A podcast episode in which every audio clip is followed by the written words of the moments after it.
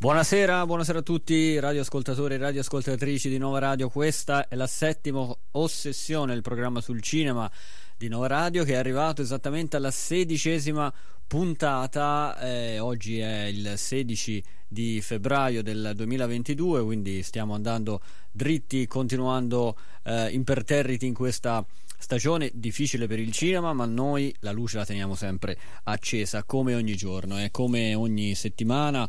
Eh, abbiamo preparato per voi un menù molto succolento che inizia subito con uh, insomma, quella che ormai è di casa, Manuela Santa Caterina che è con noi in collegamento. Buonasera Manuela. Ciao, buonasera a tutti. Ciao. Ciao, ben trovata. Allora, come dicevo nell'introduzione, qui la luce va tenuta sempre accesa sul nostro, sul nostro caro amato cinema, soprattutto quando ci sono dei prodotti molto interessanti come quello di cui andiamo tra poco a parlare. Eh, si tratta di un film documentario diretto da uno dei più importanti, prestigiosi registi del cinema italiano, Giuseppe Tornatore, che ha dedicato un sentito omaggio a quello che è stato per tanti anni un suo collaboratore, ovvero Ennio Morricone. E il, il film si chiama proprio Ennio.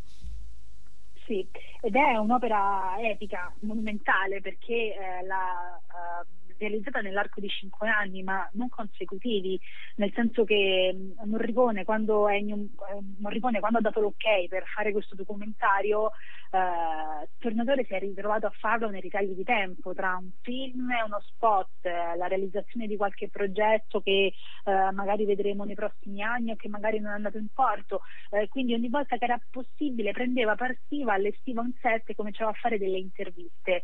Ehm, ed è un'opera monumentale perché eh, il montaggio di questo documentario che racconta in maniera molto lineare dagli inizi fino alle ultimissime colonne sonore di Morricone la vita e l'opera di questo genio assoluto della musica mondiale è monumentale perché da una parte ci sono oltre 80 ore di, di intervista, di dialogo tra Morricone e Tornatore, interviste a personalità importantissime mondiali, da Bruce Springsteen a Bertolucci a mm, Tarantino e, Clint Eastwood eh, fino a Piovani, Caselli, insomma una marea di persone. C'è anche Gianni parlano, Morandi che adesso va in tanto Gian, grandissimo, che è, è per me è un mito assoluto fin da quando ero bambina, quindi sì, c'è anche Gianni Morandi e in tutto questo lui mixa quindi le interviste che fa a Morricone che Morricone racconta Ennio, diciamo, perché è anche un racconto molto intimo quello che, che viene fuori da questo documentario. Al tempo stesso il montaggio poi alterna le interviste a queste personalità che hanno lavorato con lui e che sono state influenzate da lui eh, il materiale di repertorio, eh, la musica per film che Morricone ha realizzato e le sequenze dei film dove la sua musica è presente. Quindi è un intreccio di tantissimi elementi che il Tornatore riesce a gestire alla perfezione. Il documentario dura quasi due ore che volano, volano via veloci, fa, veramente non vorresti che finisse perché è fatto veramente bene dal punto di vista mh, proprio del racconto. Ripeto, è molto lineare e uh, è molto lineare perché c'è una volontà alla base di questo lavoro di fare in modo che questa diventi una sorta di una delle pietre eh, che nel futuro possono aiutare a capire qual è stato il percorso che ha fatto Morricone e, um, e fare in modo che tutti possano capirlo, approfondirlo e da lì magari eh, approfondirlo ancora meglio, magari qualche, qualche, altro regista vedrà questo documentario e rimarrà colpito da un aspetto che vorrà approfondire in un altro lavoro ancora. Questo è proprio uh, alla base del... Dell'opera che ha fatto Tornatore. E, eh, e, quello che trovo che sia bellissimo è che Ennio Morricone lo sappiamo tutti è passato la storia per essere un genio ma anche per avere un certo caratterino ecco in questo documentario è più, è più di uno il momento in cui lui si commuove a raccontare degli episodi della sua vita a raccontare di un regista che gli dice Ennio hai fatto delle musiche meravigliose nessun altro poteva farle come te. Eh, a ricordare il suo rapporto con Sinopoli il suo maestro con il quale poi se vogliamo ci sarà anche una sorta di attrito perché Sinopoli non vedrà mai di buon occhio la musica per film, mentre poi Morricone divenne famoso in tutto il mondo grazie a, alla musica per film. E poi, per chi non lo sapesse, Morricone ha definito il suono di un'epoca, gli anni 60 musicalmente sono di Ennio Morricone, perché lui, nonostante non amasse la melodia, ha scritto alcune delle melodie delle canzoni della musica leggera più belle del mondo, In ginocchio da te, sua la melodia, una melodia che tra l'altro viene raccontata, un aneddoto che è divertentissimo perché ehm, Ennio Morricone la trovava detestabile quella melodia, invece poi è diventato un successo che fondamentalmente, diciamocelo, chi è che non l'ha mai canticchiata eh quella canzone? Ecco, Persino Bon ecco. Jono. Esatto, voglio dire, eh, è diventato in Parasite, c'è una scena meravigliosa eh. ed è lì anche per merito di Morricone. Ecco, esatto. Ecco, lui quella, quell'arrangiamento lì lo ha fatto quasi controvoglia, gliel'ha buttato lì a Gianni Morandi e ha detto ecco questo è quello che volete, prendetevelo. E ha fatto è, una canzone, ha fatto poi anche la storia della musica possiamo chiamarla anche leggera italiana, ma leggera esatto. non vuol dire per forza assolutamente scadente o poco impegnativa, no, assolutamente no. Però è divertente appunto vedere come lui in realtà mm. questo approccio alla melodia non ce l'aveva e nonostante questo è riuscito a scrivere, poi insomma chi vedrà il documentario lo scoprirà, lui riusciva a scrivere in qualunque situazione, la sua musica era in testa continuamente, poteva fare altre cose con una mano scrivere sul pentagramma. Quindi davvero è una cosa che poi io ho avuto modo di, di intervistare Tornatore per questo, per questo, documentario e mi è rimasta impressa una frase. Lui dice che Ennio Morricone era troppo avanti per un mondo che era troppo indietro mm-hmm. e eh, probabilmente è molto vero questo, quello che dice e ho avuto la fortuna qualche giorno fa in realtà di intervistare anche Nicola Piovani che è presente nel ah, documentario ecco. e, gli ho, e, gli ho, domandato ma secondo lei lei è d'accordo con questa, con questa frase? E Piovani mi ha detto Ennio Morricone era avanti, sopra, sotto, di lato, era ovunque, era mm-hmm. un mhm. genio ed è insomma è bellissimo vedere come in realtà davvero quest'uomo abbia eh, disegnato e musicato almeno 40 anni di, di, storia del cinema e lo ha fatto, eh, e questo documentario lo racconta, eh, spesso magari prendendo dei brani che lui aveva scritto per un film mai realizzato o per eh, una colonna sonora che poi eh, non, non, ha, non, ha, firmato e, e, ne ha fatto diventare per Sergio Leone ad esempio eh, la colonna sonora di C'era una volta in America.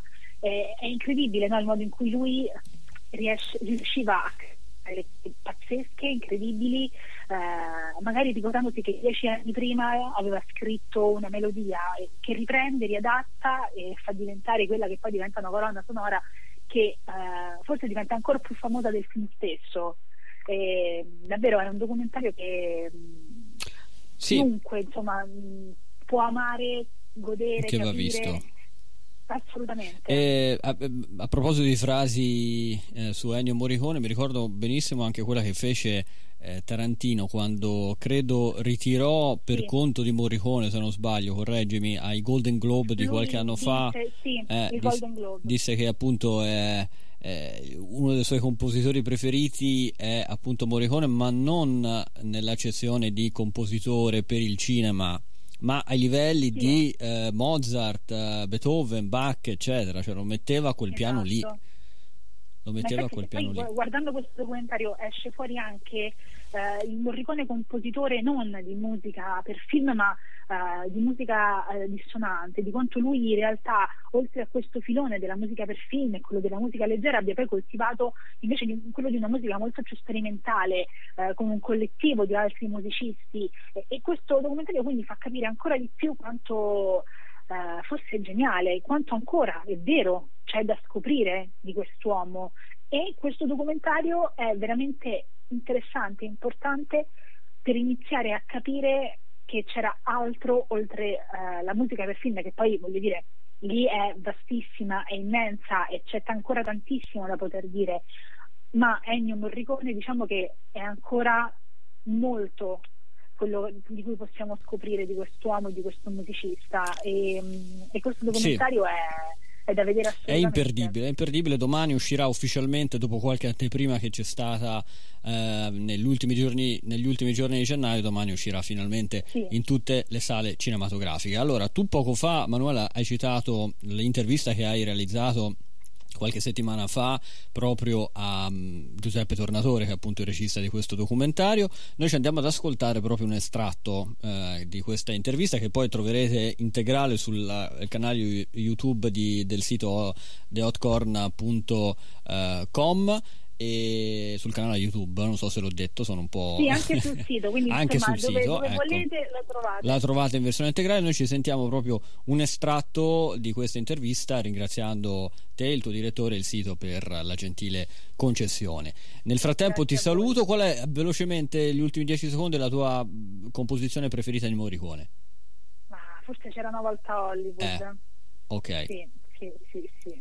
Vabbè, c'era una volta no, in America. eh, America, scusate. no, Eh, dicevo, mi magari ha fatto pure quella, no? mi Forse fregato Tarantino, scusatemi, ok, ti perdoniamo, ti Grazie perdoniamo. mille. Grazie Emanuela, alla prossima, grazie. All'inizio del suo documentario c'è una frase di Caterina Catelli che mi ha molto colpito. Il mondo non ha ancora completamente scoperto Ennio Morricone. Lei è d'accordo e poi soprattutto crede che questo suo lavoro possa contribuire a essere eh, forse una prima pietra per eh, portare avanti un discorso anche di conoscenza di, di quest'uomo, di questo compositore, ehm, anche per- penso anche alle generazioni più giovani, no? che magari hanno avuto meno accesso a- alla sua musica, alle sue composizioni anche per la musica per film. Allora, io sono- cioè, concordo completamente con quello che dice Caterina Caselli all'inizio del film. Cioè, il mondo di Ennio Morricone non è stato ancora del tutto scoperto, del tutto studiato, del tutto compreso, è assolutamente vero. Il mio documentario, io spero che il mio documentario possa eh, aiutare non a, a- a scoprire il suo mondo, ma a cominciare a scoprirlo. Perché secondo me bisogna aspe- aspettare tanti altri documentari, tanti altri studi, perché eh, la sua produzione musicale è innanzitutto sconfinata, poi talmente articolata in tutti i generi possibili e immaginabili. E il fatto che lui sempre, si sia sempre avvicinato a qualunque composizione, pretendendo da sé il massimo, quindi quasi ritenendo anche la canzonetta più commerciale un elemento decisivo della sua vita di musicista, questo ha prodotto una montagna di produzione musicale talmente densa di sperimentazione, di nuove concezioni, anche di intuizioni non del tutto poi elaborate, per cui un mondo ancora da penetrare, da scoprire, un mondo che potrà ancora suggerire ulteriori sperimentazioni. Quindi io mi auguro e sono sicuro che questo accadrà e che le nuove generazioni potranno trovare, come tante altre generazioni di musicisti dopo di lui hanno già fatto e lo hanno anche riconosciuto, trovare nella sua musica elementi di rigenerazione, di eh, continuazione o anche di ribaltamento. Ci si può applicare una lezione eh, nel suo verso o anche nel verso contrario e quindi la sua produzione è un mondo sconfinato di suggestioni, di provocazioni, di suggerimenti, di sfide e quindi secondo me scoprire il mondo di Morricone non è soltanto interessante ma anche ricco di nuove possibilità. Eccoci qua di nuovo in onda con la settima ossessione in diretta su Nova Radio sono le 18 e 20 di questo mercoledì 16 febbraio 2022 prima di passare prossima, eh, al prossimo capitolo del nostro, del nostro programma parlando di un film che appunto uscirà domani nelle sale cinematografiche vi voglio dire una cosa ehm, restate con noi in ascolto per tutta la puntata perché tra non molto eh, vi spiegherò come si potranno vincere dei biglietti per andare a vedere un film documentario molto interessante a Firenze al cinema Portico. Quindi restate con noi in ascolto perché tra poco vi darò tutte le dritte per poter partecipare. Ci sono ben 10 biglietti omaggio che la settima ossessione Nova Radio vi regalano per andare al cinema a Firenze ma restate con noi in collegamento per ancora non è arrivato quel momento. Lì invece è arrivato il momento di dare il benvenuto ad un uh, nuovo amico che entra diciamo a far parte del nostro cast di critici che ci fanno ovviamente la cortesia e il piacere di intervenire tutte le settimane qui alla nostra trasmissione. E quindi saluto e do il benvenuto ad Andrea Peduzzi che è con noi in collegamento del sito IGN Italia. Buonasera Andrea. Buonasera, grazie, grazie a tutti. Grazie a te e benvenuto nella nostra grande famiglia della settima ossessione. Mi fa molto piacere poterti ospitare. Allora, con te, Andrea, eh, il film del tuo battesimo, la nostra trasmissione, è un film che leggendo la tua recensione non ti è piaciuto tanto e quindi ci dirai anche adesso i motivi. Ed è uno dei film, diciamo, più attesi di questo mese perché ha come protagonista, diciamo, un attore molto sulla cresta dell'onda, grazie che, che arriva che mm, diciamo arriva, sta continuando ad avere un grande successo perché ancora il film macina incassi su incassi, nonostante sia uscito ormai da due mesi abbondanti. Sto parlando di Tom Holland, eh, Spider-Man, che adesso però si tuffa in una nuova avventura, una, è proprio il caso di dire avventura in questo caso, con il film Uncharted. Lascio a te la parola per introdurci in, nel mondo di Uncharted, dirci, raccontarci un po' di questo film e poi spiegarci la motivazione della tua, diciamo, bocciatura. Sì, sì, in effetti non, non, non, sono andato tanto d'accordo col film, peccato tra l'altro perché in realtà speravo di, perlomeno di divertirmi, ecco, invece non, ecco, non ha funzionato. Neanche quello. eh, purtroppo eh, neanche purtroppo, sul piano dell'intrattenimento mi è piaciuto peccato. Ok. E, è un film molto atteso, sì, tra l'altro esce domani nelle sale ed è un film uh, tratto da una serie di videogiochi piuttosto famosa per chi diciamo, pratica quella, quella passione che è la serie Uncharted per l'appunto che è stata creata um, ormai 15 anni fa da, da, un'autrice, tra l'altro Annie Henning, che adesso non lavora più per il team di sviluppo che fa Uncharted, che è Naughty Dog, e la mano è passata a Neil Drunkman, che è tra l'altro l'autore lo scrittore di The Last of Us, che è un altro, un altro videogioco molto molto importante. E è una serie importante, si è vista dedicata a tre avventure regolari, è stata diciamo così declinata anche su portatile, è molto molto amata dai giocatori. Sony voleva uh, ricavarci un film da un sacco di tempo, mm, quasi dieci anni si parla di fare un film su Uncharted, tra l'altro mm, ci sono stati molti problemi anche durante la lavorazione, la scrittura, non si sapeva a chi affidare il ruolo, a un certo punto Nathan Fillion, che era uno degli attori in Firefly, si era proposto, aveva fatto una campagna su Twitter perché effettivamente è fisicamente molto vicino al, a Nathan Drake che è il protagonista di Uncharted. Tra l'altro Nathan Fillion ha lavorato a un cortometraggio amatoriale, un fan film, che poi in realtà non è proprio amatoriale perché è di buona qualità, però si trova su YouTube, quindi anche da quel punto di vista ci stava. Però poi alla fine Sony ha deciso di, di fare di testa propria, anche giustamente, ha affidato la regia a Ruben Flasher che è noto soprattutto per Benvenuti a Zombie, però ha fatto anche Venom, quindi tra l'altro abbiamo quindi il regista di Venom che dirige Tom Holland che è attualmente Spider-Man. Comunque c'è... diciamo tutti nella famiglia Sony, mi pare di capire, perché Tom Holland viene da Spider-Man che è della Sony sì, e sì, il regista sì, Venom, quindi la Sony diciamo ha pescato già nell'usato sicuro quasi. Sì, sì, sì, è un bel cortocircuito, eh, eh, il regista di Venom, che, che pure non mi era piaciuto. esatto, del primo Venom, giusto? No? Del, primo secondo. Venom, eh. poi nel secondo ha collaborato il produttore, però mm-hmm. lui ha diretto proprio il primo Venom. Okay. E adesso infatti dirige Spider-Man per certi versi, perché ha per le mani Tom Holland e hanno dedicato, hanno scelto Tom Holland come cast per fare Nathan Drake, quindi un attore più giovane di quello che è il personaggio che si vede nei videogiochi, affiancato da Mark Wahlberg, che è il mentore. Sully, Sully Victor Sullivan nei videogiochi, che fa un po' il mentore di questo personaggio, però dicevo se nei videogiochi è un, un 35enne, qui abbiamo un, o comunque un uomo 30-40enne, perché poi in realtà i videogiochi sono diversi e cambia il personaggio, ha delle evoluzioni Qui abbiamo invece un Nathan Drake giovane che pure si era visto nei videogiochi in, in delle sezioni, diciamo così, flashback non, o delle introduzioni, però non, non, c'è un gioco dedicato principalmente a Nathan Drake giovane. Qui hanno un po' riscritto la storia delle origini.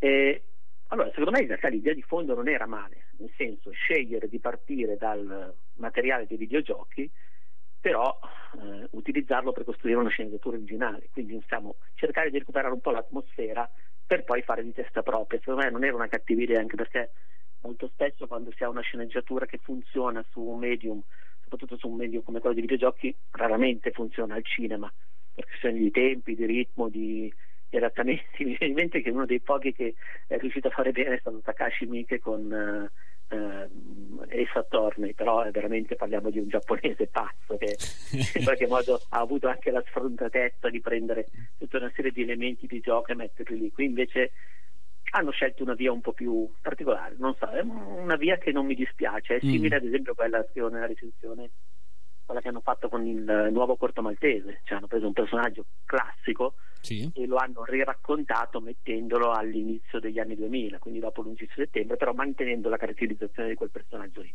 Per cui ambiente diverso, situazione diversa, stesso spirito. Ed è sì. un'operazione che e... Forse anche un po' come Dylan Dog, non so se tu sei un lettore. Sì, sì, sì, sono eh, un lettore, seguo. Ha modern, modernizzato un po' il contesto eh, in cui si sì. muove pur uh, restando fedele cioè il personaggio resta fedele a se stesso da quello che sì, è stato sì, che, che ci sono eh. anche due testate adesso c'è l'Old Boy che è eh, c'è l'Old Boy esatto. dove ci sono le cose che si possono ritrovare del passato mentre c'è il nuovo corso di, di Recchioni. Scusa l'interruzione sì, esatto. ti li, no, lascio la parola. è comunque sì una situazione molto simile. Quindi insomma per me andava bene. E in più parliamo di una serie appunto Uncharted è per chi non lo sapesse, un videogioco d'avventura, di esplorazione, archeologia che in qualche modo riprende alcune meccaniche da un'altra serie di videogiochi che è Gears of War, però diciamo che l'ispirazione grossa, il filone è quello di Tomb Raider, Lara Croft, a sua volta derivato da Indiana Jones, dai film, quindi a sua volta derivato da 007, dai film eh, del Republic Pictures degli certo. anni 40, dai fumetti che piacevano a Spielberg e Lucas degli anni 30. Quindi, ah, forse Tomb Raider è stato un po' il precursore di tutta questa tipologia di videogiochi, no? Allora non sono un grande sì, esperto, però ad esempio ci giocavo. Anche, ce n'erano eh. anche prima, ad esempio Pitfall, però Mm-mm. ci sono stati anche videogiochi di Indiana Jones, però diciamo che Uh, a prendere quel materiale lì e a portarlo sul videogioco di largo consumo sicuramente è stato Tomb Raider eh, sì, fare sì, sì quell'operazione. Per cui secondo me Naughty Dog voleva fare il proprio Tomb Raider con Uncharted, riportando tra l'altro la serie a un, un personaggio ancora più vicino a Indiana Jones. Quindi insomma è un, un, come si può dire, un mappazzone culturale sul quale si poteva lavorare, non eh. c'era bisogno di essere così fedeli. Quindi insomma secondo me l'idea era buona, prendere, ambientarlo ai giorni nostri, è vero che Uncharted è ambientato nel presente, però sì. è ambientato comunque ormai qualche anno fa, per cui non, nel primo Uncharted non c'erano gli smartphone, le piattaforme mm-hmm. di social. Qui invece scherzano su Tinder, fanno battute su ah, chat. Ah, addirittura. Quindi è, è al presente. Ah, sì, sì. Ecco. E secondo te Tom Holland eh, nei panni del protagonista è credibile oppure ci voleva qualcos'altro? Ma allora, secondo me non è tanto un problema di presenza, secondo me è un, un problema legato all'incapacità che c'è stata, secondo me, di intercettare lo spirito della serie. Nel senso che il film, secondo me, ri- rimanda alla serie di videogiochi su un piano che è totalmente cosmetico, per cui hanno ripreso quella fotografia, quei colori, hanno citato, ovviamente prendendole, mettendole in questa nuova storia, delle scene di gioco molto, molto conosciute, molto amate, ad esempio c'è la scena dell'aereo che arriva dal cesso Uncharted, ci sono molti elementi che rimandano al quarto capitolo, e, però il problema non, non, è tanto Tom Holland, che in qualche modo cerca effettivamente di, di fare lo Spider-Man qua, nel mm. senso che racconta un racconto di, di formazione, una storia delle origini, per cui in qualche modo abbiamo davvero delle analogie con il, il supereroe, perché, perché lui all'inizio è un ragazzo che viene trascinato in questa avventura da, dal personaggio di Wahlberg, all'inizio non fa tutta una serie di cose, piano piano prende quelli che sono un po' come nel mito classico, no? gli attributi del, dell'eroe. E nel caso di, di, Spider-Man possono essere il costume, gli spararagnatele e quant'altro, in questo caso sono invece mh, mm, la maglietta serafino che indossa il personaggio, i pantaloni cargo, sì. al posto della frusta c'è proprio la fondina. Cioè lui alla fine del film esteticamente e spiritualmente diventa anche un po' quel personaggio lì per cui in realtà lui secondo me non è che se la cava male, è che i personaggi sono scritti in maniera uh, purtroppo molto banale e non, uh, mm. non, che sia un problema, però diciamo che non, al di là dell'estetica non fanno, non dialogano molto con quelli del videogioco secondo me. Ok, quindi tu confermi il tuo voto 4.8 che hai dato anche nella tua recensione su IGN. Eh, sì assolutamente. Bene, sì. ok, eh, vogliamo dire nostre, alle nostre radioascoltatrici e radioascoltatori, perché siccome un collega mi ha detto, ma eh, davvero c'è Fabio Rovazzi in questo film? No, è stato fatto un no, video no. per la presentazione a Roma. Roma. Sì, sì, sì, sì, esatto, esatto. Non, non, c'è Fabio Rovazzi, non vi preoccupate.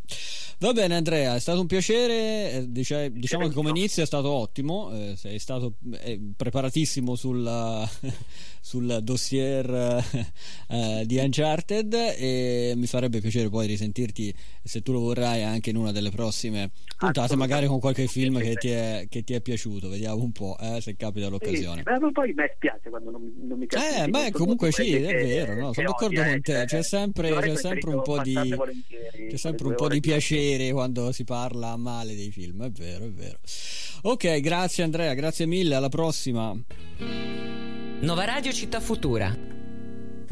Ancora in onda con la settima sessione, sono le 18 e 33 minuti in questo istante. Dopo il traffico arriva come sempre Vito Piazza. Buonasera Vito.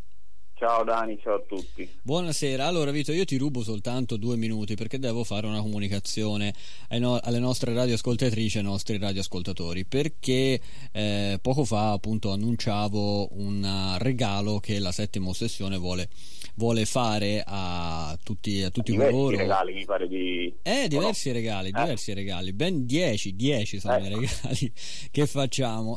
Eh, perché ehm, vediamo la possibilità a voi che ci state ascoltando di andare al cinema, e già questa è una bella cosa. Andare al cinema anche gratis a vedere un'anteprima di un film che il film in questione eh, si tratta di eh, Senza fine, un film documentario di Elisa Fuxas eh, con protagonista la mitica Ornella eh, Vanoni, eh, un film che appunto racconta un po' eh, la, la, leggenda che si eh, cela intorno a questa straordinaria artista della musica eh, italiana, è un documentario appunto che mescola vita e cinema per la regia appunto di Elisa Fuxas. Quindi noi vi regaliamo 10 ingressi, ehm, ovvero 5 biglietti validi per due persone ehm, mandandoci una, un messaggio su WhatsApp al numero 366 10 14 094 scrivendo il cognome il nome e cognome vostro e dell'eventuale accompagnatore o accompagnatrice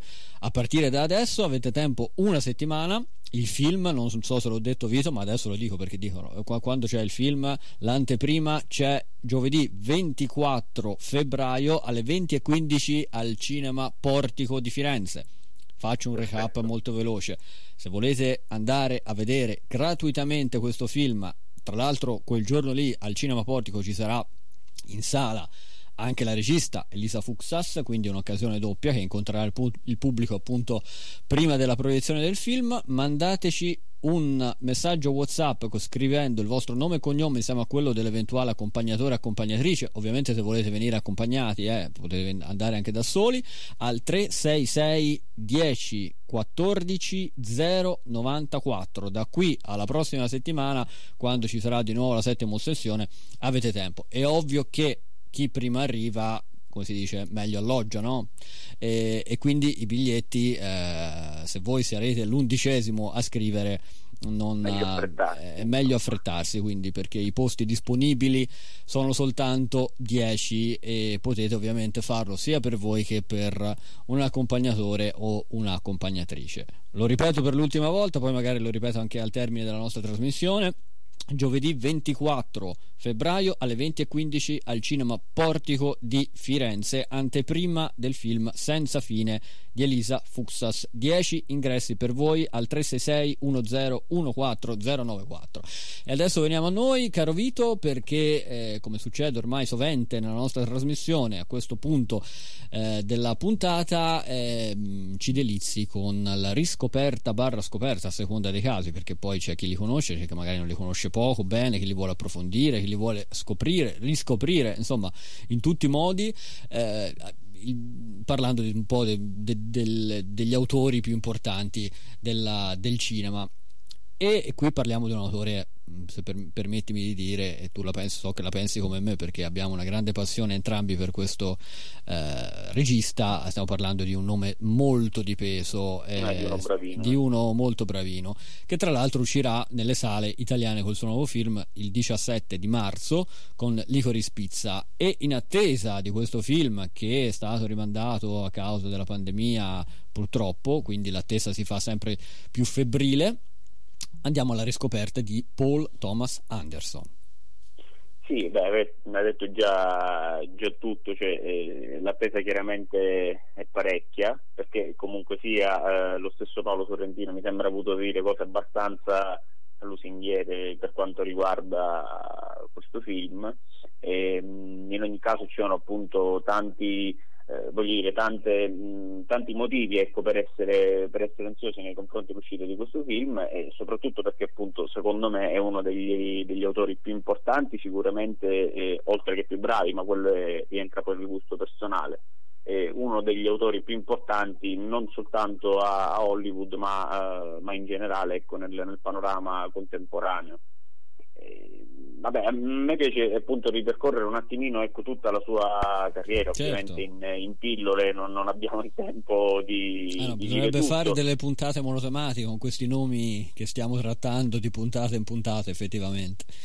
Sì, magari appunto ecco, i, ripercorrere appunto i titoli principali, già il, insomma, uno, un regista che già si era imbarcato nel, nel lontano ormai 97 con Boogie Nights, l'altra Hollywood, un film che spesso è stato anche un po' eh, bistrattato rispetto agli ultimi un film eh, appunto corale eh, che racconta anche in maniera mh, come dire, in maniera eh, da un lato scanzonata ma anche accalorata e anche forse innamorata l'altro lato appunto di, di Hollywood, cioè quel, quel, mondo che era più sul versante quasi del soft porno in qualche modo mh, e che comunque ha visto una grande, una grande diffusione, una grande, una grande stagione ecco, appunto a cavallo tra gli anni 80 e 90.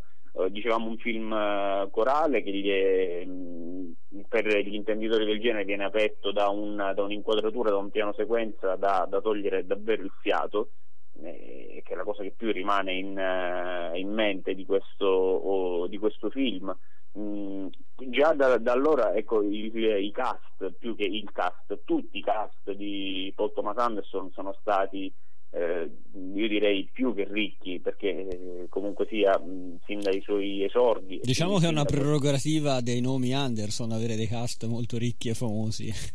Assolutamente sì assolutamente sì. E poi del resto voglio dire il, comunque per un, per un regista che è, è alla sua seconda opera avere in scuderia Bart, Le- Bart Reynolds, Julian Moore, eh, ricordo John Cirilli, insomma, Marco Wahlberg, sì. Sì, sì, insomma, sì, non era proprio eh beh, non era anche un giovane Philip Seymour Hoffman già, eh, già, che già. poi crescerà con, con lui, esatto. non, è, non, era banale. Un altro film ancora, appunto, Magnolia, che è eh, successivo, mm-hmm. altro film corale del 99, eh, e qui parliamo già di attori del calibro di, di Tom Cruise e, insomma, un, comunque la sua cifra poetica e stilistica si è andata via via sempre più asciugando, non so come dire, perché da questi film appunto corali mh, mm, si è passati poi a uh, film a uno, a due quasi, eh, per, parlo per esempio del Petroliere, The Master, eh, lo stesso filo nascosto, mh, mm, con eh, anche questa volta con attori di tutto rispetto, sì. bene di lui su tutti.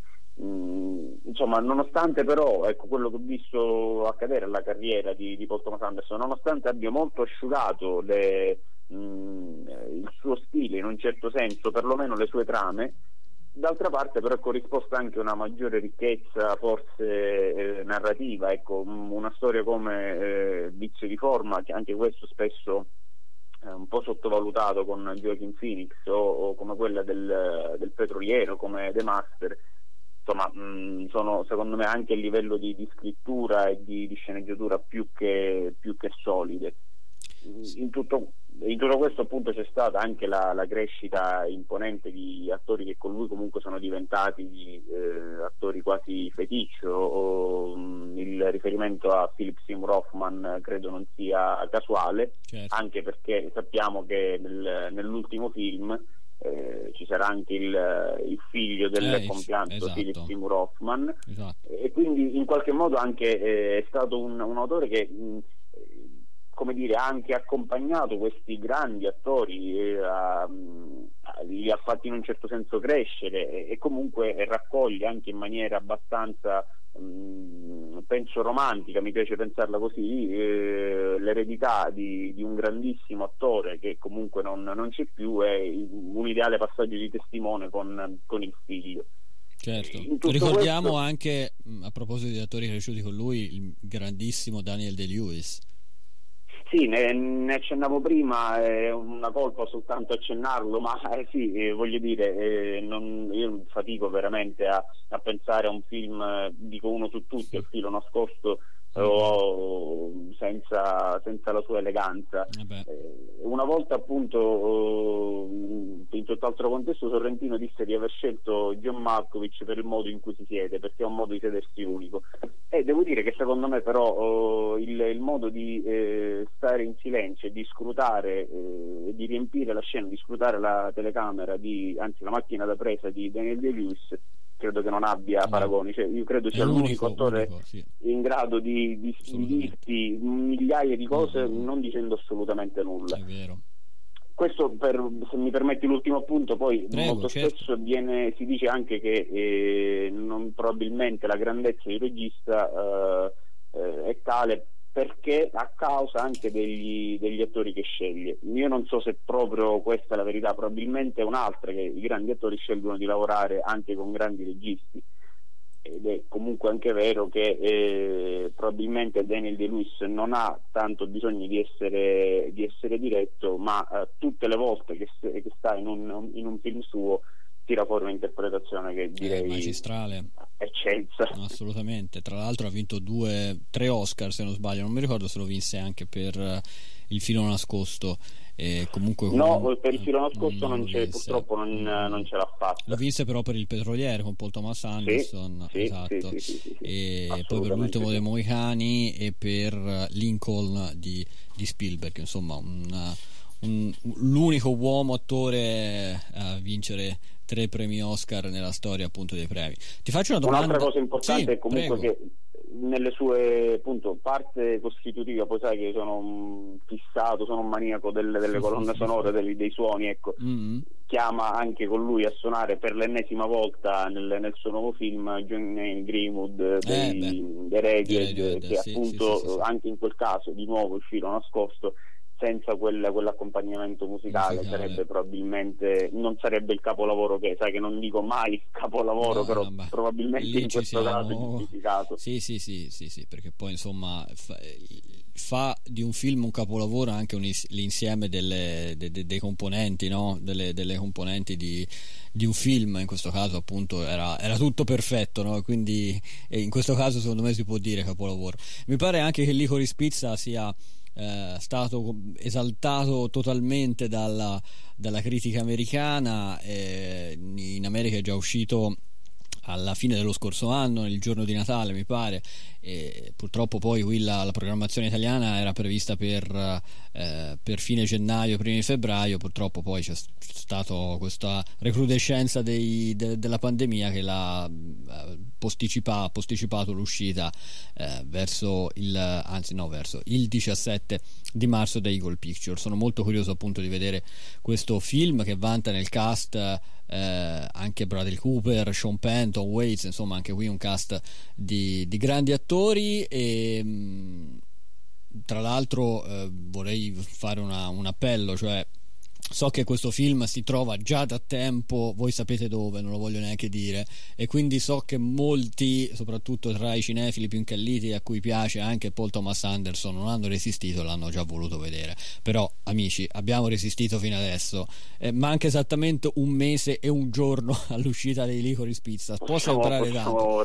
Resistiamo ancora un mese e guardiamo questo nuovo film di Paul Thomas Anderson dove merita, ovvero su un grande schermo. Quindi mi appello a voi, ascoltatemi, vi prego. So che non, non, non, valgo niente, so che la mia opinione conta, conta poco, però mi raccomando, resistete, se amate il cinema andate ovviamente a vedere, questo è un discorso generale, non solo per Paul Thomas Anderson, eh, intendo appunto per, per, tutti i film, ma in particolare per dei registi che sono dei, dei, dei monumenti, perché stiamo parlando del miglior regista contemporaneo e... Quello che si avvicina secondo me di più a, a un certo tipo di, di Kubrick. Ecco, Assolutamente, sì, sì, sì, esatto, esatto. E, e, quindi andatelo a vedere al cinema. Licori Spizza il 17 marzo, sicuramente ci sarà occasione per parlarne proprio durante quei giorni. Assolutamente e, sì. E, sarai proprio tu viso a farlo. Eh? Ti do un'anticipazione. ci provo, ci okay, provo. Beh, certo. Va bene Vito, eh, intanto informo che i biglietti da 10 sono diventati 8 perché ci sono già due persone che si sono prenotate, poi rilanceremo un appello anche nel corso eh, della parte finale della nostra trasmissione.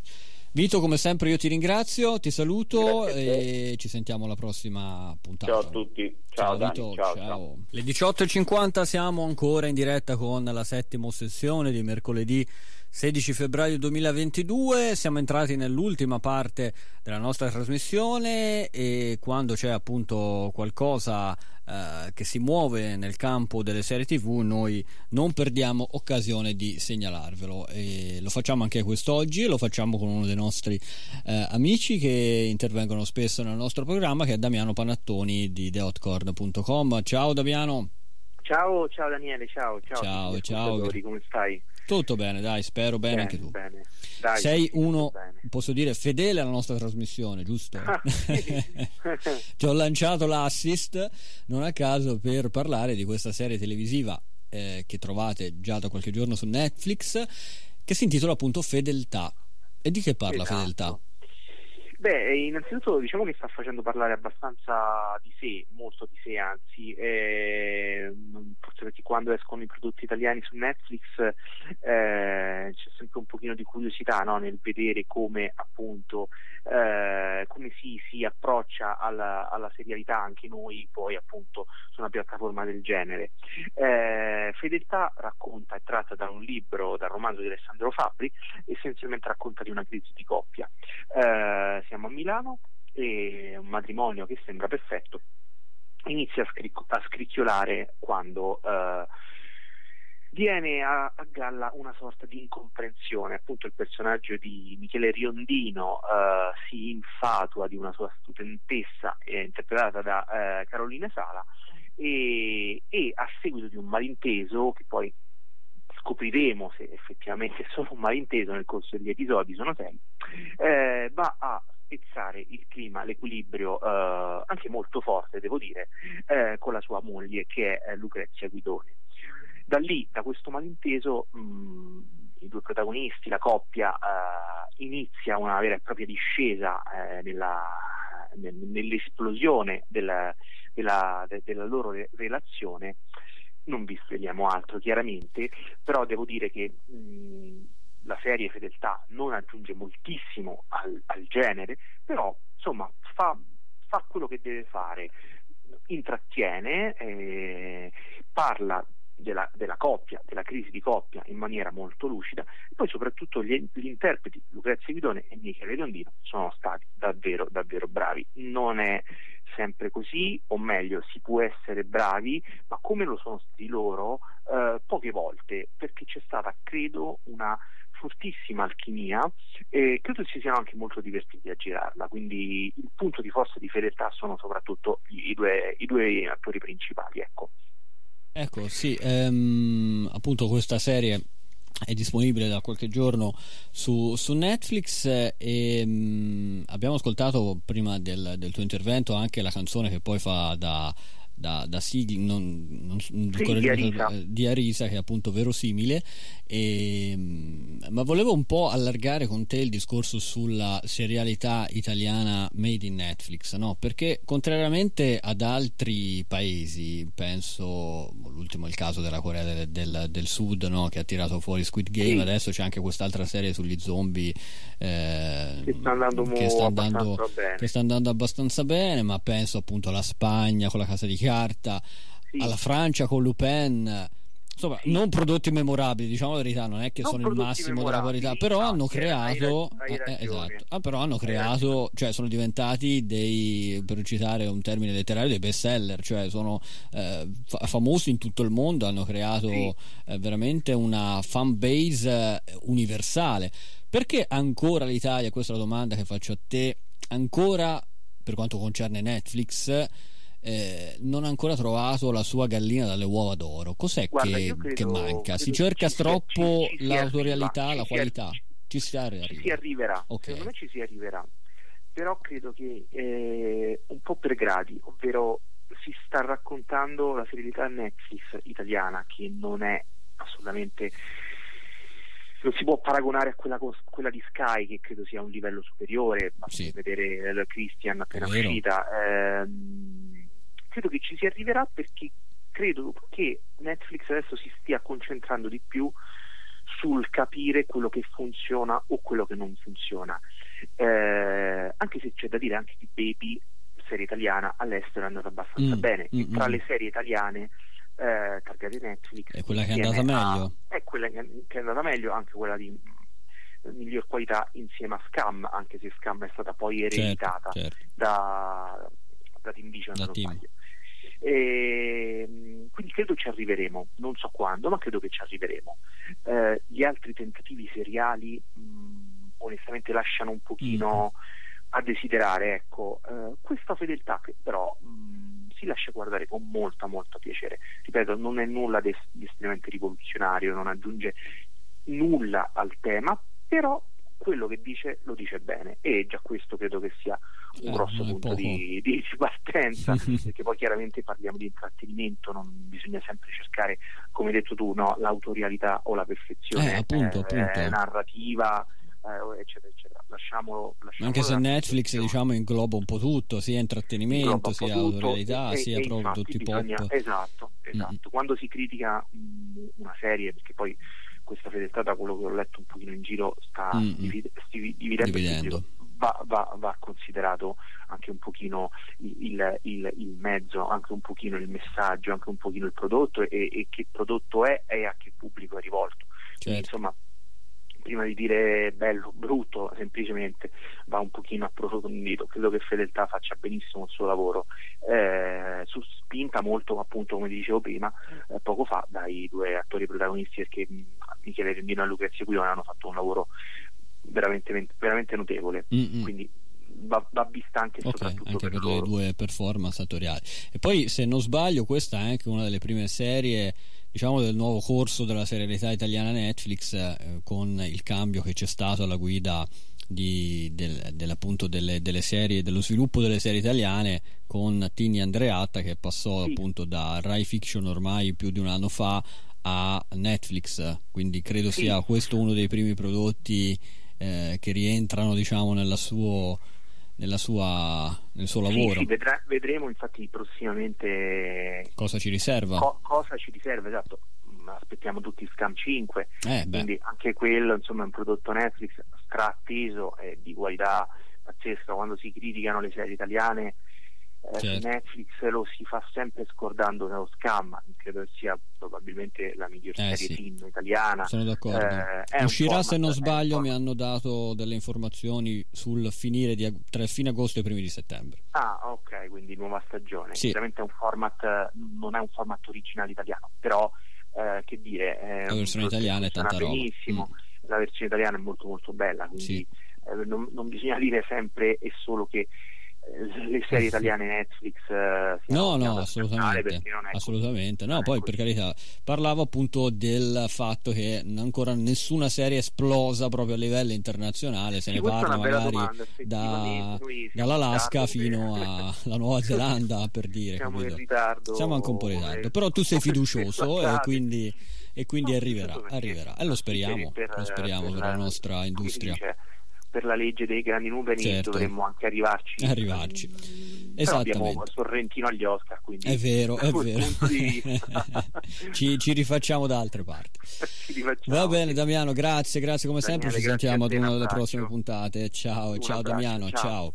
Allora, prima di concludere, io vi ricordo ancora questo nostro premio fedeltà in qualche modo, eh, cioè vi portiamo al cinema a vedere il film di Lisa Fuxas senza fine con Ornella Vanoni e lo facciamo giovedì 24 febbraio alle ore 20 e 15 al cinema Portico di Firenze dove sarà in, pre- in, sala presente anche appunto la regista Elisa Fuxas. Come fare per aggiudicarsi questi biglietti? Basta inviare un messaggio su WhatsApp al numero di Nova Radio che è il 366 10 14094 ripeto ancora 366 1014094 lo potete fare nel corso della settimana. Già due biglietti sono andati eh, si sono due, due, persone due radioascoltatrici si sono aggiudicati i primi due biglietti quindi ne restano a disposizione otto. Potete farlo per tutta la settimana. Ci ascolterete probabilmente anche tramite podcast nel corso dei prossimi giorni, podcast che, che come sempre eh, ricordo alla fine della nostra trasmissione troverete disponibile domani sul sito di Nova Radio e poi nei prossimi giorni anche sulle ehm, um, piattaforme digitali come Spotify, come Deezer, come Google Podcast, come Amazon, insomma sulle principali piattaforme. Quindi un'occasione da non farsi sfuggire, quella del nostro premio fedeltà, l'ho ribattezzato così citando anche gli amici di Radio DJ, eh, 366 10140948 8 ancora i biglietti disponibili per la proiezione del film Senza fine di Elisa Fuxas che racconta la vita e la leggenda di una grande artista come Ornella Vanoni giovedì 24 febbraio alle ore 20 e 15 al cinema Portico di Firenze. Bene, anche per questa puntata della settima ossessione è tutto. Eh, io vi ringrazio di essere stati con noi in nostra compagnia. Ci risentiamo sicuramente, se lo volete, mercoledì prossimo. Voi intanto restate su Nova Radio perché adesso c'è il telegiornale e poi l'ottima programmazione musicale della nostra emittente radiofonica. Alla prossima, ciao!